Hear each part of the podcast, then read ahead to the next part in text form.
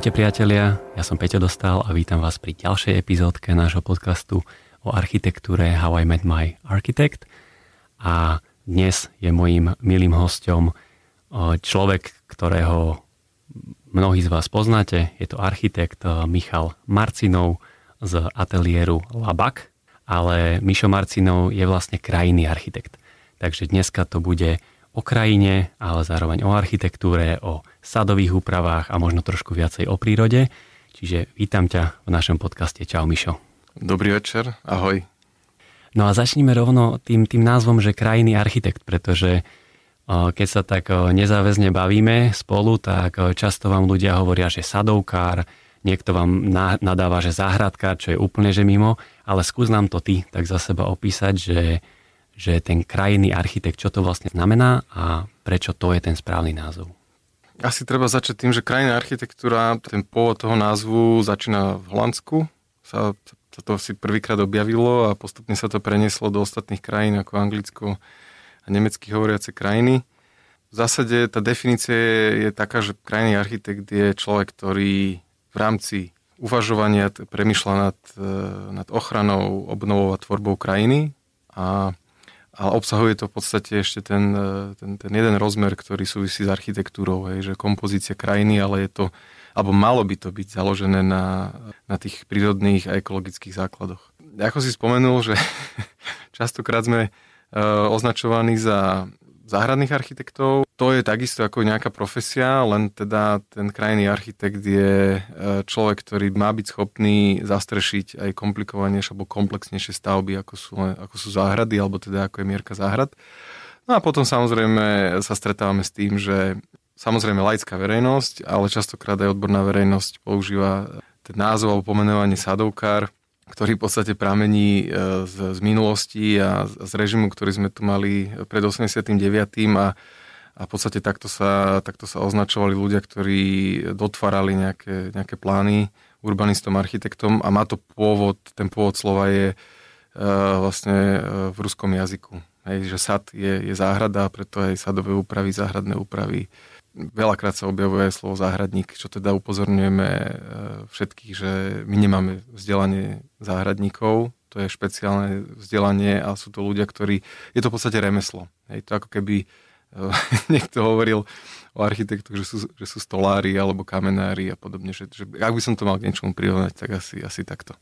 Ako som hovoril, tak uh, ty pracuješ v ateliéri Labak, alebo si založil ateliér Labak, čo je laboratórium architektúry krajiny tak poďme rovno k predstaveniu tohto ateliéru, že čím sa zaoberáte. Tak e, ako už ten názov, názov hovorí, ja som nechcel, aby to nieslo názov podľa mena nejakej osoby alebo osôb. A, a zároveň vlastne v tom, ako vnímam e, ten stav krajiny architektúry, alebo som vnímal v tom čase na Slovensku, tak som hľadal pomenovanie tej našej budúcej práce, ktorá má mať nejaký hlbší rozmer. Ako zamýšľať sa nad tvorbou krajiny, ako som povedal, aj, aj obnovou a, a ochranou v tých najhlbších e, možných vrstvách, aké, aké, aký, akých sa dá. Uh, takže aj naša práca v podstate sa od, uh, od toho názvu odvíja, alebo fungujeme v rámci toho názvu, alebo toho, toho, toho, toho zámeru, aký som mal, že veľmi poctivo venujeme veľa času jednak analýzam, alebo teda študovaniu zadania a problémov, ktoré v rámci toho, alebo limitov, ktoré v rámci toho zadania sú a, a teda e, toho, čo máme vyriešiť a potom v podstate veľmi uh, hlbavo, čo teda sa stretávame aj s, s kolegami architektami, tak vlastne je to vzájomné aj pri tej spolupráci.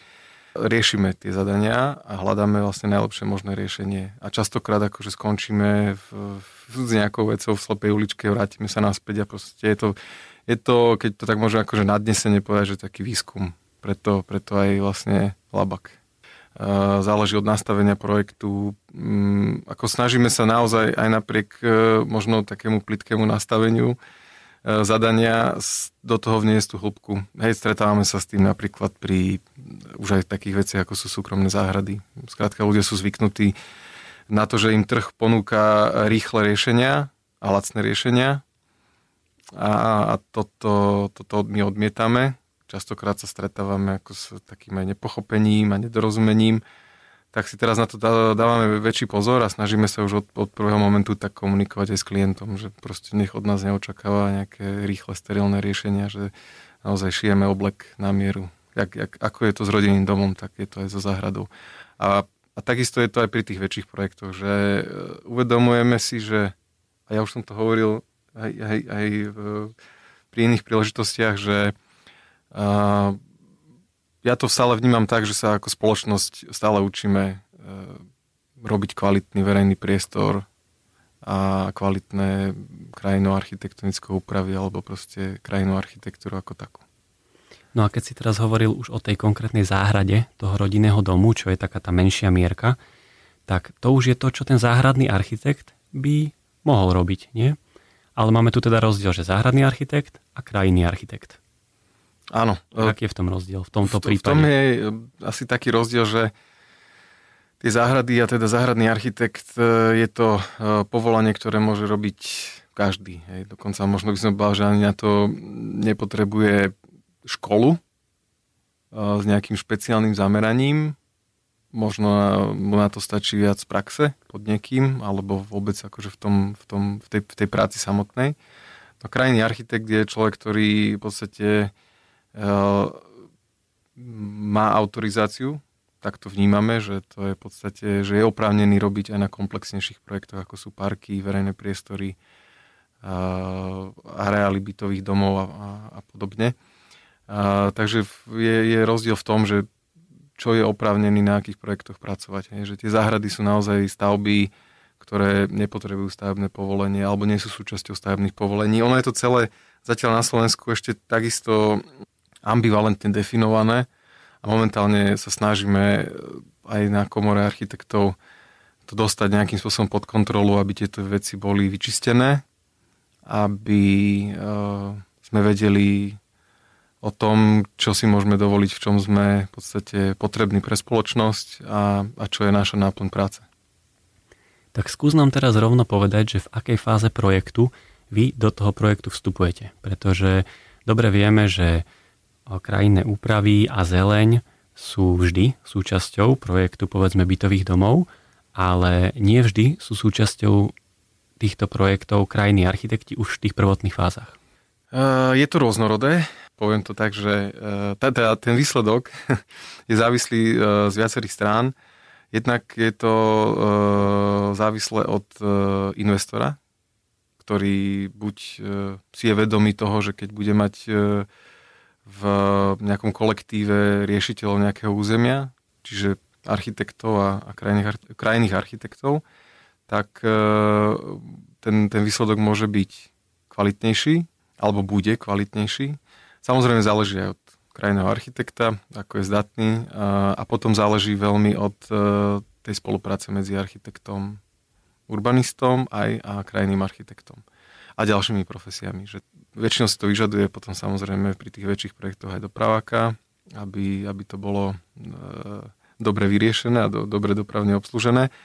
A v tom, v tom momente si myslím, že je dôležitý krajný architekt, ktorý dokáže argumentovať, že aj e, zdanlivo, ja to spomeniem teraz konkrétne na jednom projekte, kde architekt sa snažil cestu upratať, aby vzniklo viacero, viacej miesta pre v okolí stavieb a pre, pre verejný priestor, ale e, ja som na to reagoval takým spôsobom, že však aj tá, tá obsluha dopravná je súčasťou verejného priestoru a keď sa to spraví kultúrne, tak to vôbec nie je negatívum. No ale to som sa trošku zamotal, takže sa... Je trošičku nekonkrétne si odpovedal. Sa vrátim. My sa k tomu dostávame buď na samom začiatku, čo je super, že nás prizvú kolegovia architekti na spoluprácu. Úplne perfektné, keď to vlastne pochopí aj strana investora, že to dokáže niečo priniesť navyše a, a, je to, a že je to výhodou už zárodku toho projektu, pretože už sa podchytia veci, ktoré majú veľký vplyv na kvalitu verejného priestoru alebo exteriéru ako takého. A potom to už e, nie je ovplyvnené v takej veľkej miere ostatnými e, profesiami, ale v tom negatívnom slova zmysle bohužiaľ že keď sa dostávame k projektu napríklad po územku, tak už musíme rešpektovať trasovanie technickej infraštruktúry, nevieme pohnúť e, s komunikáciou a, a pritom by sa to žiadalo, lebo my, my vidíme, že tam je priestor a že by mohol byť ten výsledok lepší a ne, ne, nevznikali by nejaké také veľmi že kolizné, kolizné momenty. A, ale stalo, stávalo sa nám aj to. A to sa nám stalo zo začiatku, keď sme ešte proste nemali ten prehľad o tom, ako tie veci fungujú. A teraz sa tomu snažíme vyhybať. Že ako nehrneme sa do projektov, ktoré už sú nejako územne uh, povolené. povolené a umiestnené.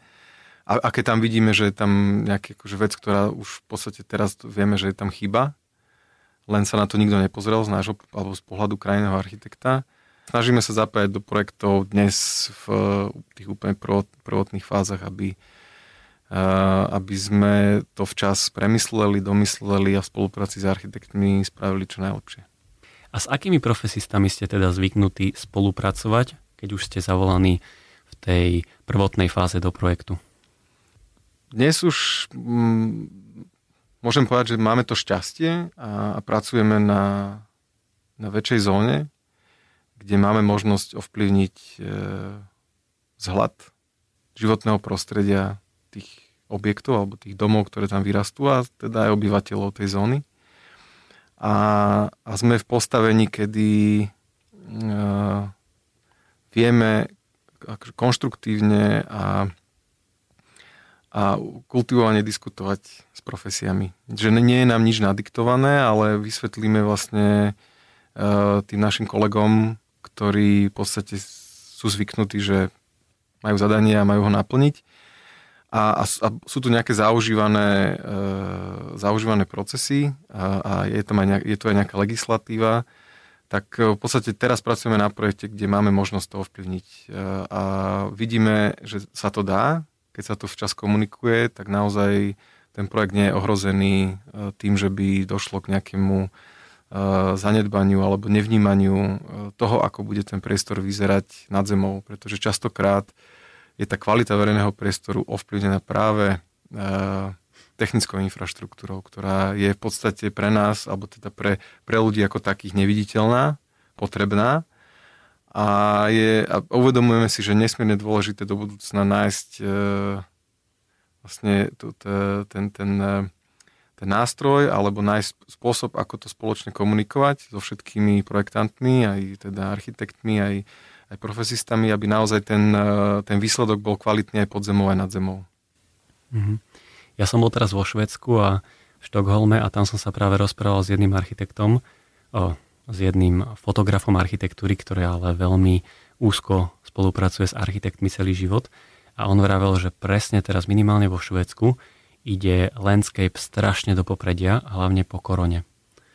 Že možno, že to je aj tým, že ľudia trávia viacej času vonku alebo zrazu začali objavovať to najbližšie okolie okolo seba a možno si viacej uvedomili tú dôležitosť kvalitne spracovaného verejného priestoru. Čiže možno sa to aj k nám dostane trošičku viacej, ale že možno vás čaká svetla budúcnosť, to bolo celé, čo som týmto chcel povedať. Alebo vnímaš ty ako keby taký zvýšený dopyt za vašimi službami? Však máš určite mnohých známych aj z iných ateliérov, že či vnímaš taký zvýšený dopyt, že ľudia si uvedomujú tú kvalitu a odbornosť vašej profesie a ste čím ďalej tým častejšie súčasťou projektov. Môžem povedať, že stále to menšina.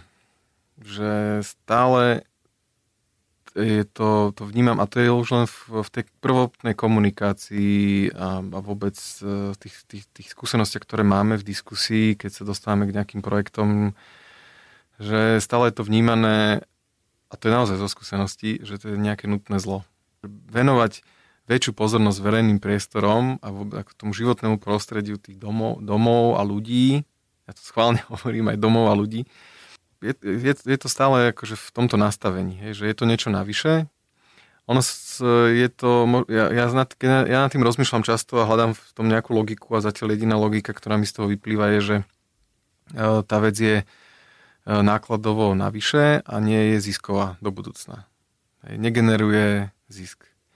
Ako, tak, ako keď si to tak človek prvoplánovo predstaví, a je to niečo iné ako administratívna budova, alebo je to iné ako bytový dom, kde sa predávajú byty. Hej, ten exteriér je naozaj že vec, ktorá sa premietne do ceny, ale a potom je s tým iba starosť, pretože to vyžaduje nejakú údržbu a, a tak ďalej. Hej. Ale toto, toto my, a to sa vlastne stretávame s tým aj v praxi, že často my, my začíname uvažovať nad tým, že ako robíte priestory, aby sme tú údržbu optimalizovali a nastavili ten pomer, že sú časti, ktoré budú intenzívne udržiavané a vyžadujú si akože pravidelne e, financovanie alebo intenzívnejšie financovanie. A naopak časti, ktoré budú extenzívne e, upravované alebo tá starostlivosť bude menej, menej intenzívna.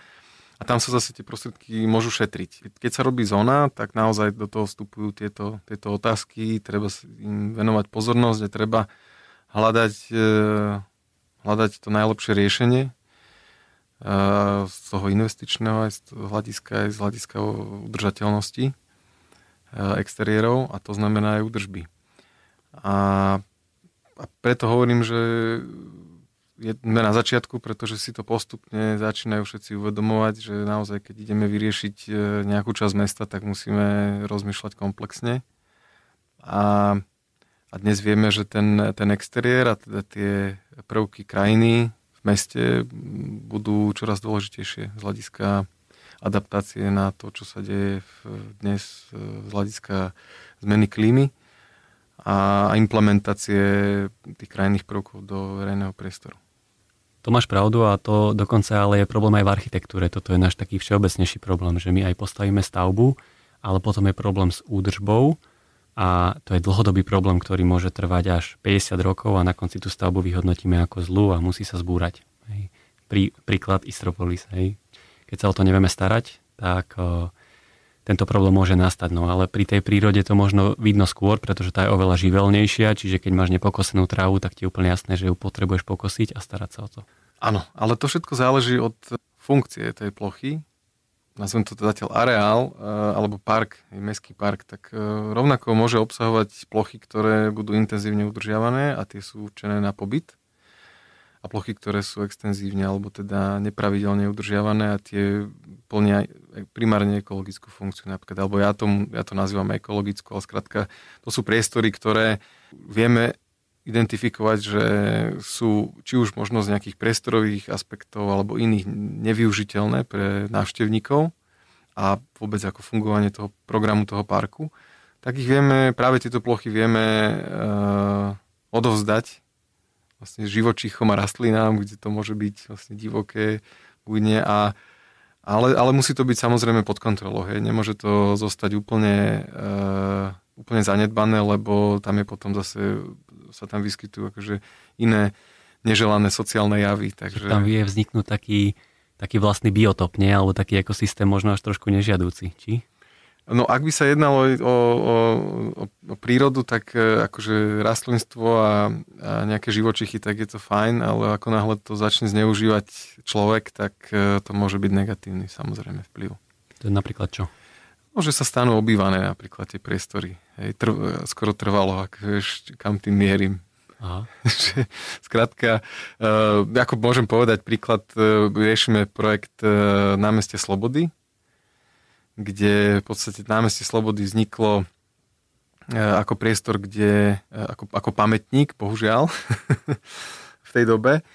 A, ale vzhľadom na ten mm, prístup a, a snahu zamedziť zhromažďovaniu obyvateľov na, vo verejnom priestore, tak je komponované ako námestie s, s zelenými plochami alebo teda výsadbovými plochami a v rámci týchto ploch e, boli postupne, aspoň teda predpokladáme, že postupne sa to vrstvilo a boli, boli prisádzané nejaké rôzne druhy e, krov alebo kríkov a takýchto tej nižšej etaže.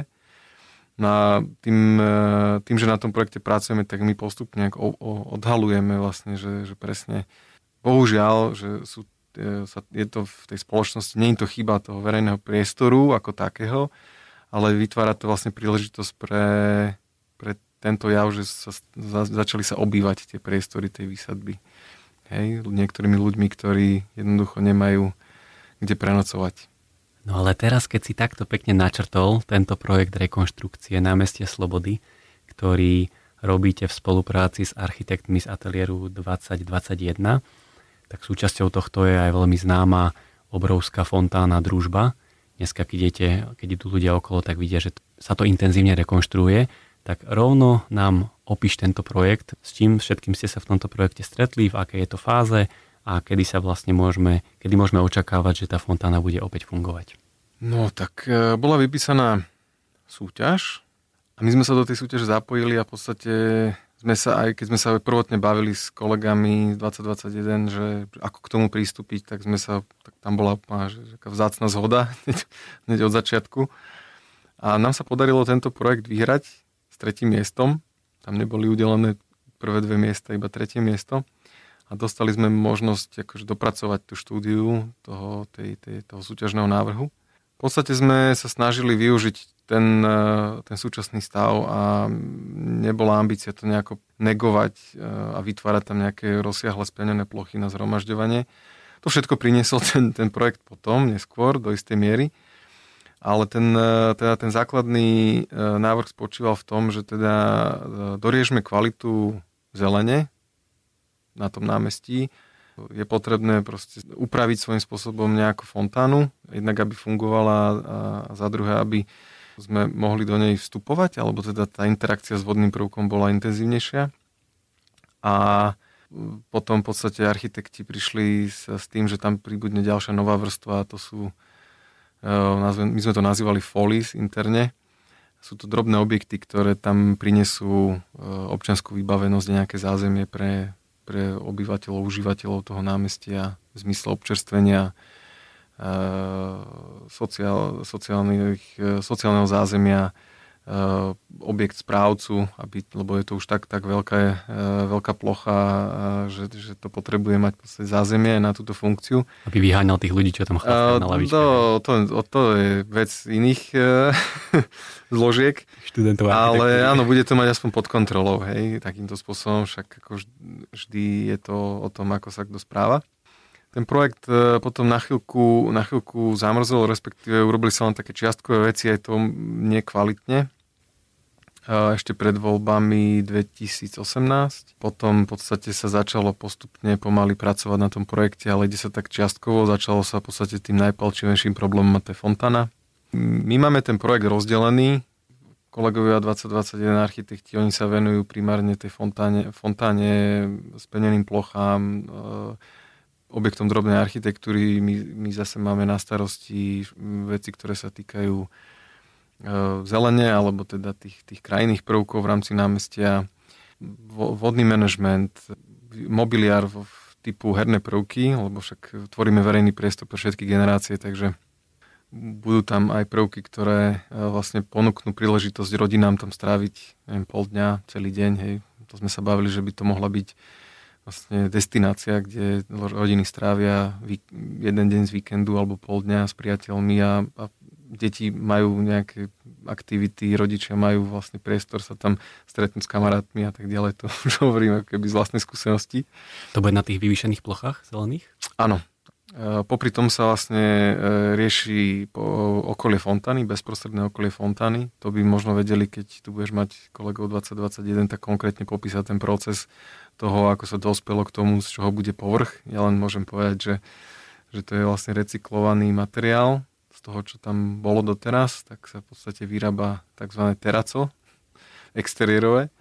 Si myslím, že vysoko pravdepodobné, že, že ten, ten, ten stred toho námestia bude fungovať už v priebehu budúceho roka. 2023. Lebo ja som niekde čítal, že tá fontána teraz po novom, keď sa zrekonštruuje, tak nebude mať taký objem vody v sebe, ako mala kedysi, lebo tam prúdilo nehorázne množstvo vody, tam asi cirkulovalo, tak teraz to bude možno trošku menej, ale ten efekt by mal byť stále skvelý. Bude miernejší ten efekt a to je akože základný dôvod je ten, že my sme zrušili tie, tie, v tom návrhu tie hlboké bazény a zrušili sme ich z toho dôvodu, že chceme dostať ľudí do tej fontány ako takej. Čiže sa tam bude môcť sprejsť a počúvať. Čiže je to, hej, je to pličie, tým pádom nepotrebujeme vôbec ten objem vody a zároveň to aj z hľadiska bezpečnosti, kvôli tým, že sa tam budú pohybovať ľudia, tak to nemôže chrliť také množstva vody, ako to chrlilo pri tej plnej, plnej sláve. Ale tešíme sa z toho, že, že to ide a že sa to zrealizuje a nevieme sa dočkať toho, kedy si to vyskúšame sami. Mm. Ja som ešte e, zabudol E, dopovedať, alebo dnes chcel dopovedať, že v podstate ten projekt ešte obsahuje ďalšie vrstvy a jednou z nich je aj mobiliár.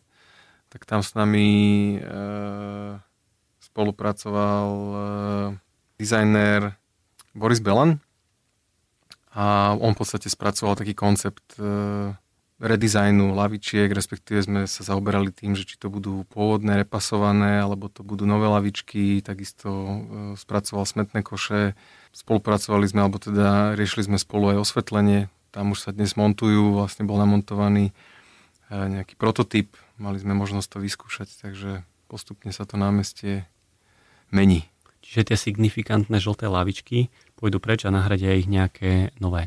Neviem, že či už je definitívne rozhodnuté, ale uh, mali by sa tam vrátiť. Akože ten dizajn by mal byť zachovaný. Hm, čiže budú len na novo vyrobené v rovnakom duchu, alebo ako? Áno. V podstate dizajn chceme zachovať, však je to aj v, vzhľadom na to, že to má nejaké autorstvo z minulosti, ten, uh, to námestie. Jeden z tých problémov, ak môžem teda ešte povedať k tomuto, uh, bol aj ten, že uh, tie lavičky sú zabetonované do, do podlahy toho námestia a tým pádom nie je možná ich uh, oprava nejak inak ako len nejakým prípadným vonkajším obrúsením, prebrúsením a pretretím. A tam je ten problém, že oni vlastne korodujú znútra. Hej, čiže v podstate sa tým ten problém nerieši, iba sa oddialuje uh, tá viditeľnosť tej, tej vady. OK. Čiže ty si vravel, že už sa tešíš e, na to, ako tam s rodinkou pôjdeš a budete si to tam užívať a, a bude to celé fungovať tak, ako má, aby tam ľudia teda trávili čas.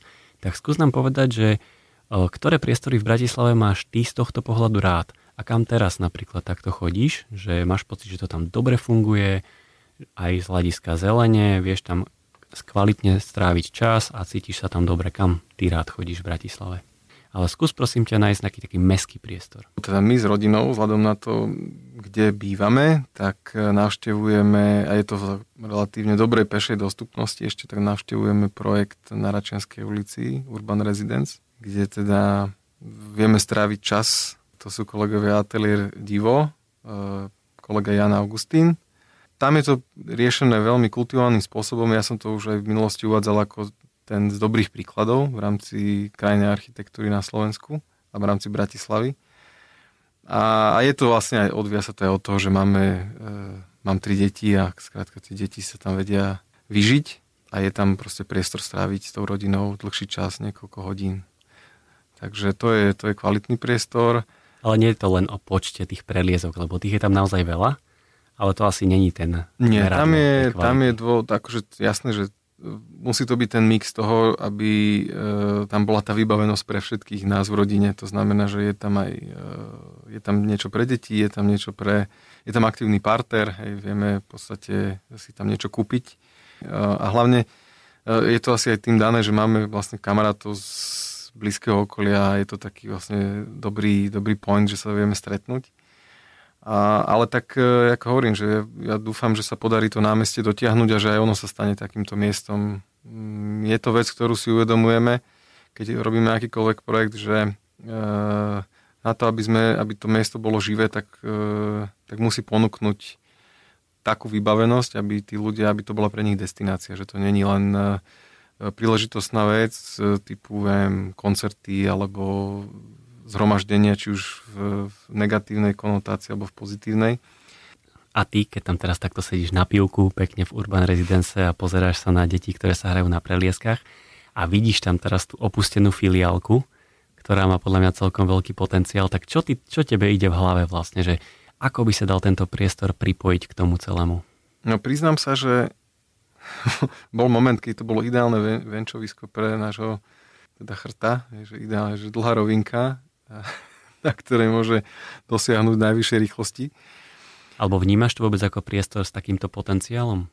Tak je to kus mesta, ktorý by mal byť do istej miery zastávaný a do istej miery zelený. Keď sme uvažovali nad inými priestormi, tak nám vychádzalo, že by aj v tom, tomto mieste mal byť plnohodnotný park nejakého významu. Teraz nehovorím, či celomestského, alebo, alebo lokálneho, prípadne zonálneho je škoda, že to zostalo vlastne v tak, takouto, takým prázdnym miestom v rámci mesta. Že podľa mňa je to zlučiteľné, však e, za príklad my nemusíme chodiť, chodiť ďaleko. No trošku sme sa zahlbili teraz tu v tejto lokalite, takže poďme si niečo povedať ešte k ďalšiemu zaujímavému projektu, ktorý ste robili. A bol to projekt konkrétne v Moskve. Ty už si trošku o tomto projekte rozprával aj v našom druhom podcaste o architektúre, to je teda Dom Podcast, aby sme ho aj tu na trošku spromovali pre niektorých, ktorí možno nevedia. Ty si tam bol zhruba rok a pol dozadu. Ako keby skús prosím aj teraz niečo povedať k tomuto projektu v Moskve. My sme sa do projektu zapojili na základe toho, že ma oslovil vlastne bývalý spolužiak, architekt, ktorý e, funguje v Londýne. Pozná sa s e, architektom e, Petrom Finkom. Bola príležitosť zapojiť sa do, záhra, do, do festivalu záhrad v rámci Moskvy. Téma bola e, premenlivosť. My sme sa snažili už v minulosti zapojiť do takýchto festivalov, kde vlastne človek má relatívne šancu vybudovať niečo, akože postaviť si, si záhradu, ktorá není ale iba o tom ako dizajne, ale obsahuje nejaké že, že hlbší zámysel, úmysel a reprezentuje nejakú myšlienku. Tak, tak sme to skúsili a v podstate sme uspeli ten, ten prvý rok. Podarilo sa to aj teda aj zrealizovať a bola to dobrá skúsenosť. Hlavne teda jednak akože pozrieť si aj mesto a vyskúšať si vlastne realizáciu niekde mimo, e, mimo Slovenskej republiky a, a myslím, že to bolo pre všetkých veľmi prínosné. Dokonca sme aj atakovali e, vlastne v tom vyhodnotení týchto záhrad, lebo ten festival je o tom, že potom porota vyhodnot, vlastne svetová alebo minimálne európska porota vyhodnocuje tie realizácie a udelujú sa ceny, aj finančné. Tak akože medailu sme si odnesli, ale finančnú odmenu sme si neodniesli. Zostalo to doma. A, ale e, bola to príjemná skúsenosť a motivácia, e, takže sme sa potom zúčastnili vlastne aj ďalšieho ročníka. No len bohužiaľ potom prišiel COVID, tak sa to v podstate odsúvalo z roka na rok. No a vo februári tohto roku nám bolo jasné, že sa to odsúva na neurčito a ja predpokladám, že už bude veľký problém sa, sa tam dostať a, a pokračovať v tom. Že milí poslucháči, keď si dáte Instagram, tak tam si môžete aj pozrieť to, o čom Michal teraz rozprával. Skús trošku zaloviť v pamäti, že, že aké to bolo, aspoň ten proces takto niečo robiť konkrétne v Rusku. My sme mali, nazvem to vlastne človeka, ktorý bol manažersky zodpovedný za ten náš projekt, ako ten, ten prvý kontakt, eh, alebo tzv. lokál, jak sa tomu hovorí u nás, eh, krajnú architektku a, a v zásade od začiatku sme eh, bolo jasné, že sme architekti, skrátka, že čo povieme, to, to platí, aj rôzne úpravy, že taký veľmi zvláštny moment bol ten, keď my sme pracovali s informáciou, že e, celá tá, tá, tá, tá, tá rastlina, e, tie, tie rastliny a na tej záhrade 360, e, ktorá bola zrealizovaná v tom roku 2000, 2018, tak my sme dostali nejaké parametre tých, tých, tých e, kvetináčikov, v ktorých to príde, že taká vec, že asi architekti vy neviete, o čom hovorím, ale tie rastliny sa vždy definujú aj do, do výkazov, že majú mať nejakú veľkosť pri výsadbe, o to sa odvíja aj cena. No, takže my sme vlastne na tú plochu, ktorú sme potrebovali vysadiť, čo bolo, že, že tisíce rastlín, tak e, v podstate na, na, na tú plochu sme napočítali, že koľko tisíc tých sadeníc je potrebných, no ale e, v podstate keď sme pricestovali, do Moskvy a ocitli sme sa na stavbe, tak sme zistili, že sú 4 krát väčšie tie, e, tie, tie, tie predpestované rastliny. To znamená, že toho, to množstvo bolo zbytočne vysoké a mali sme obavu, že, že či na nenastal nejaký komunikačný problém a sám som bol zvedavý, že či sa to nejako bude riešiť, ale v podstate bolo to super, že, že tak bol nastavený ten koncept toho festivalu, že vy ste architekti, ako využíme to, čo je a vlastne neriešte tieto, tieto veci, že to je na nás. Ako, uh, takže naozaj sme sa tam cítili takí, že sme braní ako uh, profesionáli a nemusíme, nemusíme riešiť uh, tieto, tieto možno aj komunikačné alebo takéto nedorozumenia. Tá, tá záhrada zarezonovala a dostala uh, cenu verejnosti. Napríklad, čo teda nám bolo povedané, že je, je, je veľmi ako významné ocenenie. Že tá mhm. verejnosť to to, na to reagovala veľmi, veľmi dobre. No.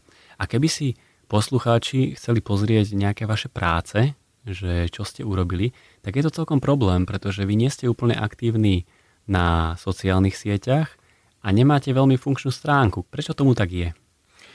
Áno, túto výčitku dostávame od kolegov, ja osobne, priznám.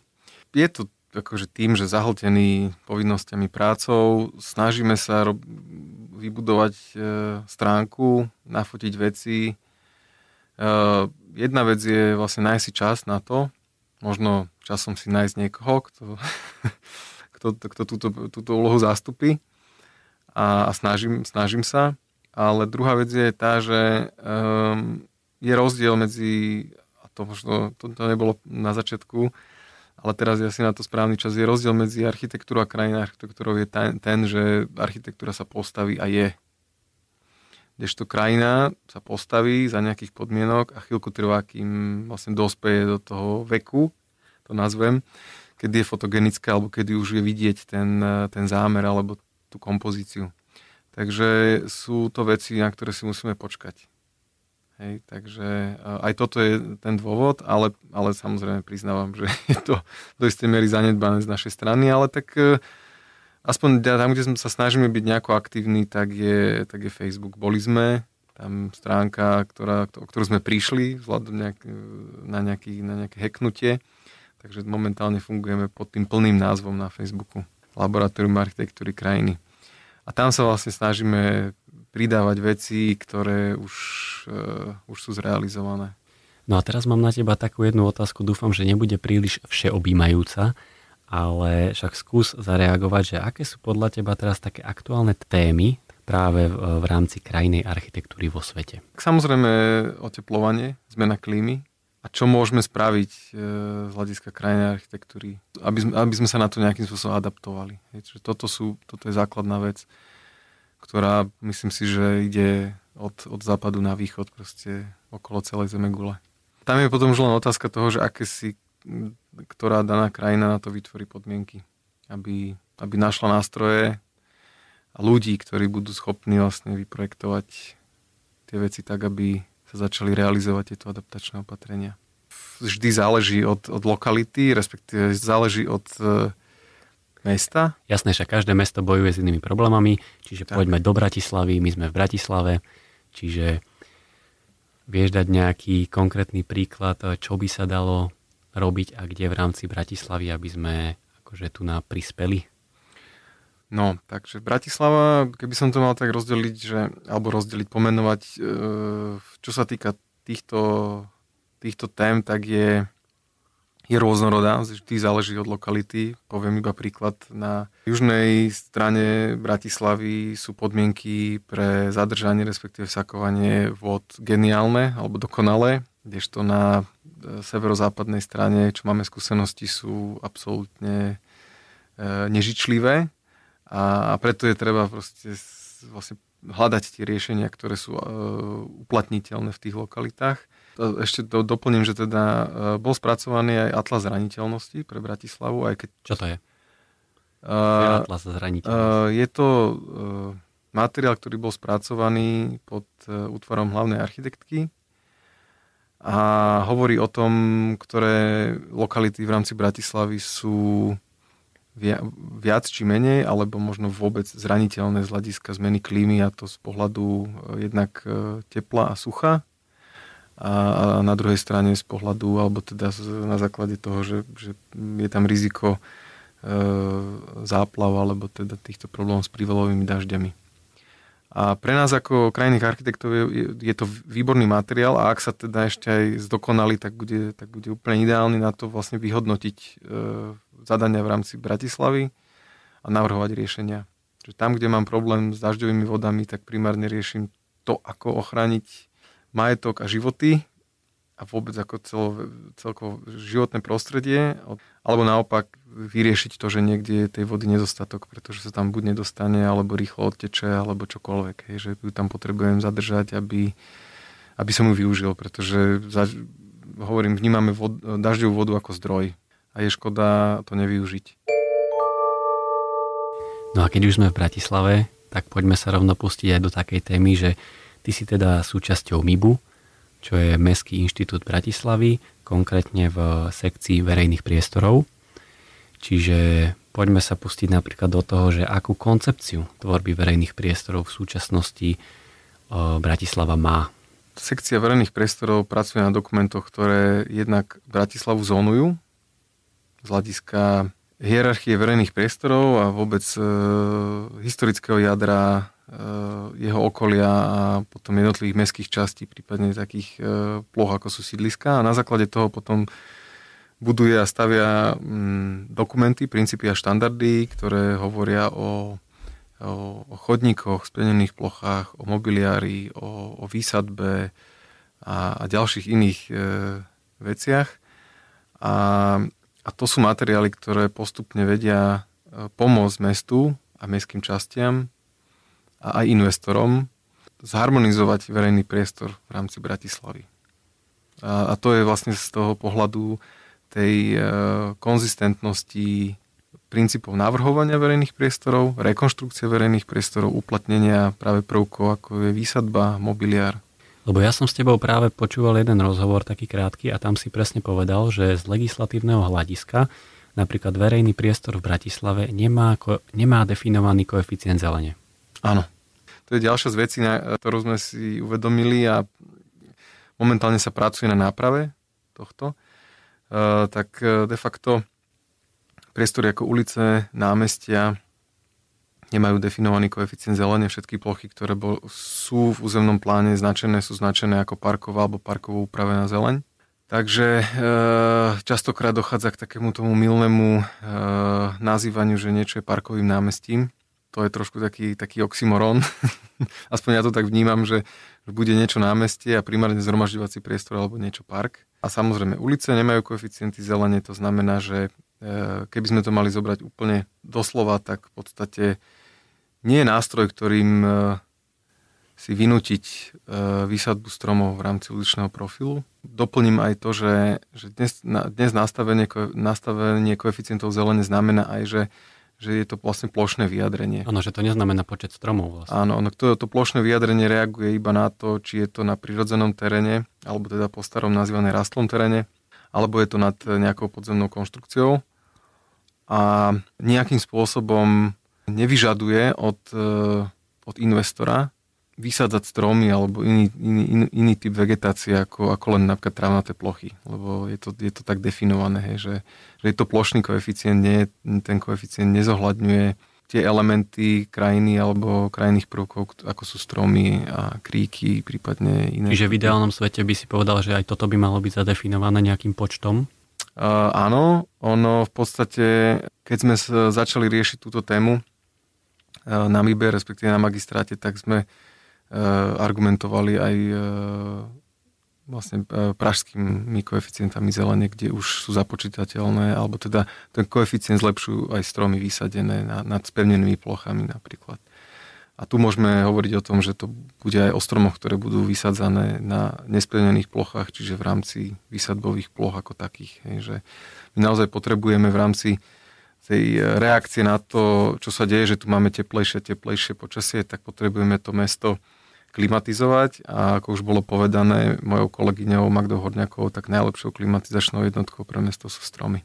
A keď e, sa rozprávame o tých koeficientoch zelene, e, rád by som sa opýtal ešte práve na tie, na tie funkčné plochy, e, kde je zadefinovaný. To znamená, že ideš robiť teraz polifunkčnú zástavbu niekde, povedzme v centre mesta, tak tam koeficient zelene samozrejme zadefinovaný je. A sú podľa teba dobre zadefinované tie koeficienty zelene? Hlavne v centrách miest? To nastavenie súčasné je, je, je urobené tak, že absentuje iné možnosti, ako, ako riešiť, e, riešiť koeficient zelene na, e, na povrchu, e, vlastne v úrovni 0, to nazvem. A to znamená, že nemôžeme započítavať alebo nejakým spôsobom motivovať e, investorov realizovať zelené strechy, pretože nie sú započítateľné do koeficientov zelene. Hoď teda jednak akože ovplyvňujú samotnú stavbu, ale zároveň si uvedomujem, že sú aj verejne prospešnou stavbou, alebo teda elementom vo výstavbe, keďže e, ich úloha je zadržať dažďovú vodu, nezaťažovať kanalizačný systém tým pádom a respektíve uh, ochladzovať prostredie akýmkoľvek minimálnym spôsobom pri tých zelených strechách. Nehovoriac o zelených stenách alebo teda vertikálnej zelení. No a to, s čím sme sa my stretli v jednom z projektov, tak de facto to nastavenie súčasných koeficientov zelene znamenalo barerizáciu verejného priestoru, pretože sme museli ten koeficient uh, nadobudnúť tak, že sme e, zvyšovali návažky na podzemnej stavbe podzemného parkingu. Hej, že tým, že sme nemali k dispozícii iné nástroje, ako, ako sa s tým vysporiadať, tak sme museli na to reagovať týmto spôsobom, čo nám prišlo úplne kontraproduktívne v tom konkrétnom projekte. Predstav si, že máš e, verejný priestor medzi bytovými domami, tam by to ešte akože ako tak dávalo zmysel, ale zrazu tam máš nejakú občianskú vybavenosť a, a tak e, zrazu proste robíš kopce tam, kde nedávajú, akože neby ako človeku, ktorý tam príde ako laik, by som na to pozeral, že, že prečo to tu je, keď ja tam potrebujem mať čistý priestor, uh, veľmi akože prehľadný, kultivovaný a s vysadbou stromov, Takže e, v tomto, v tomto uh, sú tie nedostatky, ale ako som povedal, že pracu, momentálne sa pracuje na tom, aby, aby sa uh, eliminovali. Pripravuje sa generál zelene, pracuje sa na nových koeficientoch zelene, respektíve uh, ekoindexoch, čo v sebe zahrňa vlastne aj, aj vodu dažďovú, že je taká kombinácia preto je ekoindex, takže ja si myslím, že skôr či neskôr sa to zmení k lepšiemu. Trošku si tu utrusil jednu takú poznámku, že vertikálna zeleň. A ja som napríklad navštívil taký projekt vertikálneho parku v Curichu. Ten samozrejme poznáš, volá sa to MFO, MFO Park. Park. Presne, volá sa to MFO Park. Je to vertikálny park. Ak ste nikdy nepočuli o vertikálnom parku, tak si to dajte do vyhľadávača, že MFO Park Zurich a uvidíte, ako tá vec vyzerá tak je to niečo úplne iné. Tak o, skús za seba ako za odborníka povedať, že tiež tam bol vlastne ten problém v tej, v tej zóne, že všade naokolo sú administratívne budovy, tak som to nejako odvnímal, že asi tam nebol priestor na vytvorenie nejakého možno rozsiahlejšieho parku a preto sa možno architekti rozhodli ísť trošku do výšky a prišli vlastne s vyriešením bloku, kde by si možno čakal ďalší dom, tak tam bol tak rigidne zasadená trojpodlažná konštrukcia s, so zeleňou. Pre mňa veľmi zaujímavý zážitok. Skús prosím ťa ty povedať, že ako ty vnímaš takýto úplne iný prístup. Asi uvedomujem, že to vyplýva z nejakých podmienok, ktoré sú v tej lokalite, že prečo pristúpili k tomuto riešeniu.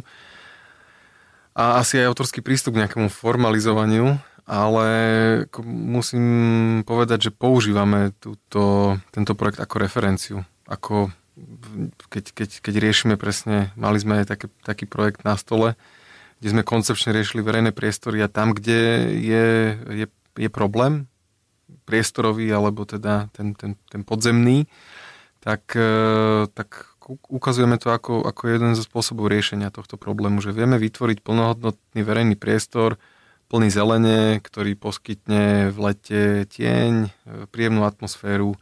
Dá sa to riešiť aj takýmto spôsobom. Keď už sme pri tom, tak my sme s kolegami absolvovali taký, taký naučný výlet do, do Holandska v septembri a tam sme e, navštívili zahradníctvo Eben e, v Holandsku, kde oni majú vlastne vzorovo vybudovanú zelenú strechu. A tam v podstate sme mali možnosť vidieť, ako, ako sa dá pracovať so zaťažením. Oni používajú tak penové sklo, ktoré v podstate do, vytvára veľkú plochu na zachytenie alebo teda vody tým, že má nejaké perforácie alebo teda priehlbiny a tie vlastne zväčšujú plochu toho, toho prvku a je strašne, strašne lahučký a dokáže vytvoriť podmienky na pestovanie stromov na takýchto konštrukciách. Takže e, tých spôsobov je, je hovorím, že, že veľmi veľa proste treba, treba vedieť, ktoré sa dá, ktorý z tých spôsobov sa dá využiť e, v, v tom danom momente. A dokonca tam bol taký zaujímavý príklad toho, že strom dokáže existovať aj bez zeminy. Je, že tam bola taká ocelová konštrukcia, ktorá roznáša zaťaženie na väčšiu plochu a v rámci tej konštrukcie vlastne predstav si e, kváder alebo kocku, ktorá má iba, iba rám a, a cez napínacie lánka je v strede zavesený strom, koreňový bál v jutovine, no je omotaný závlahou a rastie a v podstate nepotrebuje zeminu, iba vodu a dokáže existovať takýmto spôsobom. No som veľmi rád, že si takto prirodzene načrtol takúto tému, lebo ja by som teraz trošku premostil práve do riešenia napríklad tých platanov, ktoré sa nachádzajú na Trnavskom mýte. Tak tieto platany, ktoré tam boli osadené minulý rok, myslím, tak pod zemou oni sú riešené systémom prekoreňovacích buniek, čo veľmi sedlácky poviem, že je to proste plast v zemi a že ti si myslíš, že toto je v pohode, že vlastne do tej zeme sa aplikujú takéto riešenia plastového charakteru, že je toto OK, tak toto pchať pod zem, aj keď to ukotví ten strom a tú koreňovú sústavu? Dobrá otázka. Nikdy som sa nad tým takto nezamyslel, ale keď mám takto, že, na, že, že sprvé na to reagovať, tak e, je to technické riešenie, ktoré si vyžaduje, vyžadujú podmienky. Keď sa bavíme o streche, tak tam si môžeme dovoliť nejakú záťaž a keď chceme vysadiť a je ambícia urobiť park na streche, tak e, potrebujeme naozaj vytvoriť dobré podmienky pre, pre tie rastliny. Takže že, že tam je vlastne, že akú to má protihodnotu, že, že, že ak je to materiál, ktorý dokáže, ja viem, že není úplne akože ideálny, alebo teda vnímam to aj ja, že, že taký, že otázny, ale eh, a to, to môžem potom aj v súvislosti s inou témou eh, na inom príklade to uviezť, čo je ekologické, čo nie je ekologické. Čo to prináša, aká je tá protihodnota, ja neviem, či sa to dá nejako vyčísliť, nikdy sme nemali možnosť to nejako preskúmať tak, takýmto spôsobom. Tie prekoreňovacie bunky sú vlastne metóda, ktorou vieme zlepšiť podmienky stromom v, v mestách a primárne v spevnených plochách. Hej, že to nie je, nie je univerzálne riešenie na výsadbu celkovo, že samozrejme tam, kde to nepotrebujem, to nebudem, nebudem síliť, ale sú to, je, to, je to overené riešenie, ako zlepšiť podmienky stromom, pretože pri výsadbe stromov do spevnených ploch dochádzalo k tomu, že sa muselo to podložie pod tými spevnými plochami hutniť, čo znamenalo, že ten strom mal úplne iné podmienky na adaptovanie, aké má v prirodzene v prírode, nehovoriac o tom, že tam sa ten proces deje od e, toho, že ten strom sa nejak prirodzene rozmnožuje a ide úplne od, od tých drobných klíčkov až vlastne po veľký tam vyrastie a nedonesú ho tam to my tu sa snažíme vlastne už strom v nejakom veku implementovať do mestského prostredia, kde tie podmienky sú pre ňoho akože diametrálne odlišné ako tam, kde bol vypestovaný. Čiže musíme im nejako pomôcť. A ak toto je spôsob, ako založiť udržateľnú zeleň v mestách alebo výsadbu stromov, tak si myslím, že, že je to akceptovateľné. Hej, akože ten benefit, ktorý nám to prinesie a že, tá, že, že sa z tých, lebo častokrát sa stáva, že sa stromy strčia do zeme, lebo však nič viac nepotrebujeme. Len tie stromy majú životnosť niekoľko pár rokov a potom v podstate odchádzajú, pretože tie podmienky sú tak kruté, že to nedokážu jednoducho. Takže ak je toto otázka, tak je to, je to akože bolo by zaujímavé to, to vyhodnotiť, je, že čo to znamená, že, že aká to je, dajme tomu, záťaž. Hej, keď dávame plast do, do, do zeme, ale naopak, že čo, čo, čo nám to prináša.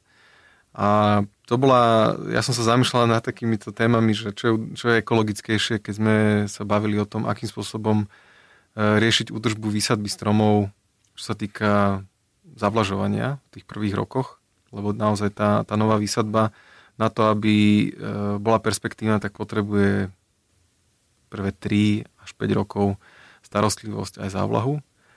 A bola teraz otázka, že akým spôsobom budú zavlažované stromy v mestách. Že či je najekologickejší spôsob e, polievacie vozidlo, ktoré jazdí po meste, produkuje exhalaty, je nejakou bariérou v rámci dopravy, lebo musí zastaviť každý x metrov a napustiť buď poliať strom, alebo napustiť e, to, ten, ten zavlažovací vak. Alebo je riešenie e, nejak systematicky budovať studne, ako užitko, a používať užitkovú vodu, len tá studňa sa musí vyvrtať, musí sa vyzbrojiť, musíme tú vodu dostať k, k tým stromom. Alebo je e, eko, najekologickejšie riešenie napojenie na, na vodovodný systém, ktorý je z okolností v Bratislave predimenzovaný, čiže tá kapacita by tam bola. Ale tam do toho vstupuje zase otázka, že či je adekvátne polievať stromy pitnou vodou, keď možno máme k dispozícii užitkovú. Hej, čiže to je presne ako tak položená otázka, že ja neviem na to 100% odpovedať, lebo som sa tým nikdy do hĺbky nezaoberal. My sme napríklad na, na projekte CVIRN presne riešili túto tému pre stromy na Košickej, že či o, tieto prekoreniteľné bunky plastové alebo niečo iné a rozhodli sme sa ísť práve cestou štruktúrálneho substrátu, čo nám prišlo ako keby o niečo lepšie, že sme nepchali plasty do zeme, tak my sme konkrétne tu na vyhodnotili toto ako nejakú inú alternatívu. Čiže máme aj takéto iné alternatívy? Áno, A v súvislosti s tým rovno poviem, že je to lacnejšia alternatíva ako prekoreňovacie bunky. Aj z toho ekonomického hľadiska. Ale je to dobrá alternatíva z tvojho pohľadu? Je to, je to dobrá alternatíva. Ak sa nemýlim, tak je to metóda, s ktorou prišli Švedi a je uplatniteľná. Tam akurát by som potom uvažoval nad tým, že teda keď pre e, prekroňovacie bunky sa bavíme o nejakých 5x5 e, metrov alebo inom, inom rozmere plus minus, tak pri tom štruktúrálnom substrate asi by sme sa mali baviť o väčšom, väčšom ploš, väč, väčšej plošnej výmere. Keď by som sa bavil s kolegom arboristom Michalom Zelenákom, tak on okamžite z fleku povie prekroňovacie bunky. Hej, lebo on vie, že z toho hľadiska e, života stromu a vôbec akože zdravotného stavu je to ideálne riešenie. A potom je teda štruktúrálny substrát, ktorý ale zase máme skúsenosti s kolegami z oddelenia tvorby mestskej zelene, že, že musí byť prispôsobený jednak aj akože do istej miery tomu druhu, ktorý idem vysádzať, aj tej lokalite, vlastne to všetko záleží od toho, aké sú tam pôdne pomery a, a skladba a tak ďalej. Takže... Ty si spomínal, že ty si súčasťou výboru krajných architektov. Tak skús nám prosím ťa predstaviť, čo to vlastne znamená. Výbor krajných architektov je skupina krajných architektov na Slovenskej komory architektov, ktorí zastupujú záujmy krajných architektov. Už si si minul slovo krajný architekti na hej, týždeň. Hej, hej. A my sa snažíme riešiť všetky, asi veľa tém, ktoré sme tu už dnes spomínali. A to súvisí vlastne s, nejakými, s nejakou legislatívou, aj s e, postavením povolania krajného architekta e, v praxi. A nakoniec aj nejaká prezentácia krajnej architektúry smerom k, k verejnosti jej členovia máme, máme rozdelené úlohy. E, konkrétne ja som sa nejakým nedobro, nedobrovoľným spôsobom dostal do, do témy legislatívy, takže momentálne e, sledujem a snažím sa nejakým spôsobom reagovať na to, čo sa deje v legislatíve ohľadom a primárne ohľadom zákona o výstavbe a zákona o územnom plánovaní ale tam, tam to nie je takým intenzívnym ako pri zákone o výstavbe. Momentálne sa riešia novela autorizačného zákona a v podstate definujú sa aj e, štandardy výkonu povolania architektov, respektíve krajných architektov aj. Takže to sú také témy, ktoré momentálne ja mám na pracovnom stole a s kolegami, architektami z komory sa snažím vlastne v tom nejako zabojovať a, a v rámci zákona vytvoriť pod, lepšie podmienky. Ja to vnímam tak, že tá zmena nastane v tom, že, že, sa, že by sa nám mohlo podariť konečne riadne zadefinovať to povolanie krajného architekta. Že čo je jeho úlohou v spoločnosti a, a v podstate v projekčnej činnosti. Lebo koľko je napríklad e, takýchto ateliérov, ako je Labak? O, že aké je vlastne uplatnenie týchto krajných architektov po škole? Je to trošku taká téma až k záveru, možno sa to viacej hodilo na začiatok, ale tak sme sa prirodzene k tomu dostali, že aké je uplatnenie vlastne krajných architektov a je ich dosť? Tak e, nejaké exaktné data nemám k dispozícii. Momentálne máme, ak sa nemýlim, 50 autorizovaných krajných architektov na Slovensku. A to uplatnenie je rôznorodé, ale, ten, ale jak som hovoril, ten trh je nastavený tak, že nie každý, kto skončí tú, ško- tú školu, či už v Bratislave a, alebo v Nitre, tak, e, tak aj vykonáva to povolanie ako, ako autorizovaný krajný architekt. A koľko ľudí končí iba to tak akože skús začať tým? A... Mm, to, e, za mojich čiast to bolo nejakých 12-16 ľudí. E, a myslím si, že sa to číslo nejako dramaticky nemení, čo vôbec nie je problém, že kľudne to stačí, pretože ja som si aj uvedomal, keď my sme istého času usilovali o to, aby bola krajina stavba aplikovaná, ale zároveň som si uvedomoval, že keď e, vlastne si to vynutíme, tak vznikne, e, by vznikol obrovský dopyt, ktorý by podľa mňa nestihala tá ponuka zastrešiť z hľadiska autorizovaných krajných architektov, tak, e, tak ono to chce akože nejaký čas a postupne, krok za krokom vytvárať e, tie, to prostredie tak, aby, ten, aby bol vždy vyrovnaný ten dopyt a ponuka. No ale vznikajú teda nejaké nové takéto ateliéry? Uh, áno, vznikajú a hlavne uh, my, my sa snažíme, alebo teda ja to neviem, ako to bolo predtým, že koľko krajných architektov ročne uh, sa, sa snažilo o autorizáciu, autorizáciu, ale našim cieľom je aj na komore a vo výbore vlastne toto komunikovať smerom k našim kolegom, ktorí nie sú členmi komory, aby sa stali členmi komory, aby e, vykonávali to povolanie pod pečiatkou, čím vlastne budeme zvyšovať tú, tú jeho, ten jeho význam a, a zároveň nám môžu pomôcť e, riešiť tieto témy, ako zlepšovať tie podmienky e, vo výkone povolania v rámci Slovenska. No a rovno to poviem úprimne, že skús nejaké aj spromovať, lebo veľa ľudí o nich ani nevie. Vy máte strašne veľa aj práce, ako si sám spomínal, tak skús nám spromovať nejaké, nejaké ďalšie takéto, ďalších takýchto krajných architektov, ktorých by práve, ktorých by sme my, architekti, mohli pri spolupráci osloviť.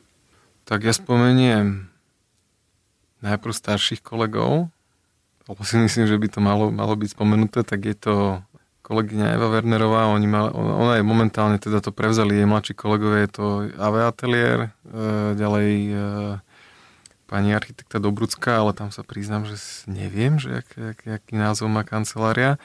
A potom samozrejme Atelier Duma e, Magda Horňaková a potom z tej generácie plus minus ako som ja, tak je Eugen, Eugen Guldan, New Garden Studio, e, dvojka, Peter Pasečný a Aďa Prievalská a to, ak sa nemýlim, tak to je zelený dizajn, tuším. A potom kolega eh, Jan Augustín, ale oni v podstate fungujú v Brne, ale on je, on je Slovák a myslím si, že, že patrí medzi, medzi kvalitných kolegov, to je Divo Atelier. Lebo konkrétne my spolupracujeme na Cvírne už úplne od štúdie práve s ateliérom Divo a s Janom Augustínom a vidíme tam ako keby ten dopad že už od štúdie je tam nejaká iná koncepcia, na ktorú my nemáme ani tie skúsenosti, takže verím, že tam bude tiež vidno ako keby taký touch toho krajného architekta. A poďme mi sa presunúť na pravidelnú rubriku na záver. Čiže začíname s prvou otázkou. Mišo sa na mňa už tak vyplašene pozerá. Uh, aký je tvoj najobľúbenejší neúspech? Myslíš, že rozumieš otázke? Áno, rozumiem. Je to niečo samozrejme, čo sa ti stalo negatívne, ale na konci dňa z toho vzýšlo niečo pozitívne. Boli to také, že prehraté súťaže, ktoré nakoniec pri e, vlastne kontakte s tým zadávateľom alebo budúcim investorom vlastne vyplynulo, že to nechceš ani, ani robiť. Takže, takže vlastne prehratá súťaž znamená aj aj, aj výhra v živote. Aká je tvoja najhoršia vlastnosť? No, e, súvisí to s tým, že častokrát tých povinností tak veľa, že jednoducho si niekedy neustriehnem povinnosti a nakopí sa toho. Hej, že je to také ako... Že nevieš povedať nie? E, niekedy áno, je to aj spojené s tým a niekedy je to o tom, že nedokážem vlastne odhadnúť e, to množstvo práce, ktoré za tým je a potom sa, potom sa to musí riešiť cez víkendy a, a nočnými. Aká je tvoja najlepšia vlastnosť? Dostal som túto otázku uh, už v minulosti, že ktorá vlastnosť ma vystihuje a vzhľadom na to, čo, čím sme si prešli a čo nás ešte čaká, tak uh, sme to nejak definovali slovom huževnatosť alebo vytrvalosť, že aj neúspechy sú v podstate vecou, ktorá e, nás motivuje rozmýšľať nad tým, prečo bol ten neúspech a, a ako sa dostať k úspechu. A, a je to, súvisí to aj s tou činnosťou mimo projekcie, aj v, na komore a podobne, že jednoducho človek musí byť, byť vytrvalý a pochopiť, že veci sa nediejú zo dňa na deň, ale že to chce čas. Byt alebo dom? Byt. Lebo sa mi nechce kosiť trávnik. Nie. Mestský typ. A v tom zmysle, že bývať v bytovom dome, mať po ruke e, všetky služby, ktoré, ktoré človek potrebuje k životu bez toho, aby som sadol do auta. A to je náš vtipné, lebo úplne by som si vedel predstaviť, že ako krajný architekt by si mohol mať takú tú víziu toho rodinného domu, kde si, kde si urobíš nádhernú záhradu a Neurobím. niečo podobné. A tebe sa proste nechce kosiť trávnik. Uh, ja som hovoril, že pre mňa dokonalá záhrada je taká, kde nemusím pohnúť ani prstom. To znamená, že nájsť čo najzarastenejší pozemok a tam si proste vyčistiť 2x2 metre, sedieť tam a kochať sa. Aké je tvoje najobľúbenejšie jedlo? Ale tak e, poctivo vychovaný na pe- pečené kura s rýžou. Nedelný obed musí byť, áno. Tak toto je akože tá topka? Povedzme, že áno. A je to úplne jedno od koho, že či to je v jedálni, alebo doma od maminy, alebo od manželky? Je to, jedál, je to jedno, teda častokrát to býva aj taká istota v reštikách, keď, Jasné. keď si niekde prvýkrát. To, že vysušené, to je úplne signature, že suché kuracie prso alebo suchá kuracia Áno, noha tak potom aspoň kompotný k tomu. Hej, dobre, takže ty ako znalec a fajnšmeker eh, kuracieho stehna s rýžou, tak eh, kde by si odporúčil v Bratislave, že tam si to choď dať? V bývalom, bývalej kaviarni, eh, jak je trhovisko Miletičová, respektíve križovatka Miletičová Trenčianska. Tam je taký, taká bývalá kaviareň takých eh, renovovaných slovenských eh, poslancov. Bolo tam Tali kedysi v jednej, Áno, tam to sú je také vedľa. dve pozložné Áno, to je- vedľa to, seba. To, to, to je vedľa, vedľa toho Tali, myslím. To je tá, ktorá je rovnobežná s Trenčianskou ulicou.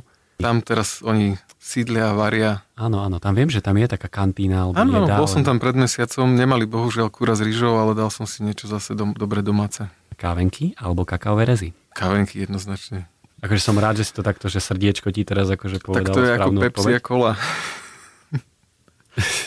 Ja neviem, akože sú rôzne techniky a záľuby, že prečo majú ľudia, ľudia radi kávenky alebo kakaové rezy, tak možno aj ty máš nejakú. Nemám, nemám. Proste odjak živa, od, od, od strednej školy v Bufači to boli kávenky. Kávenky. Čiže keď ideš v bile a vidíš to proste v regáli vedľa seba, tak absolútne neuvažuješ nad tým, že by si zobral kakaové rezy, hej? Tam není o čom. A postupne sme sa dostali až na záver. Čaká nás tradičná otázka, ktorá je na Michala šitá úplne ako na mieru, pretože vidieť Michala v nejakom inom oblečení, ako je čierne, je veľmi ťažké, až možno nemožné, však to nám povedz sám. Ale otázka teda znie, že prečo si myslíš, že architekti nosia čiernu?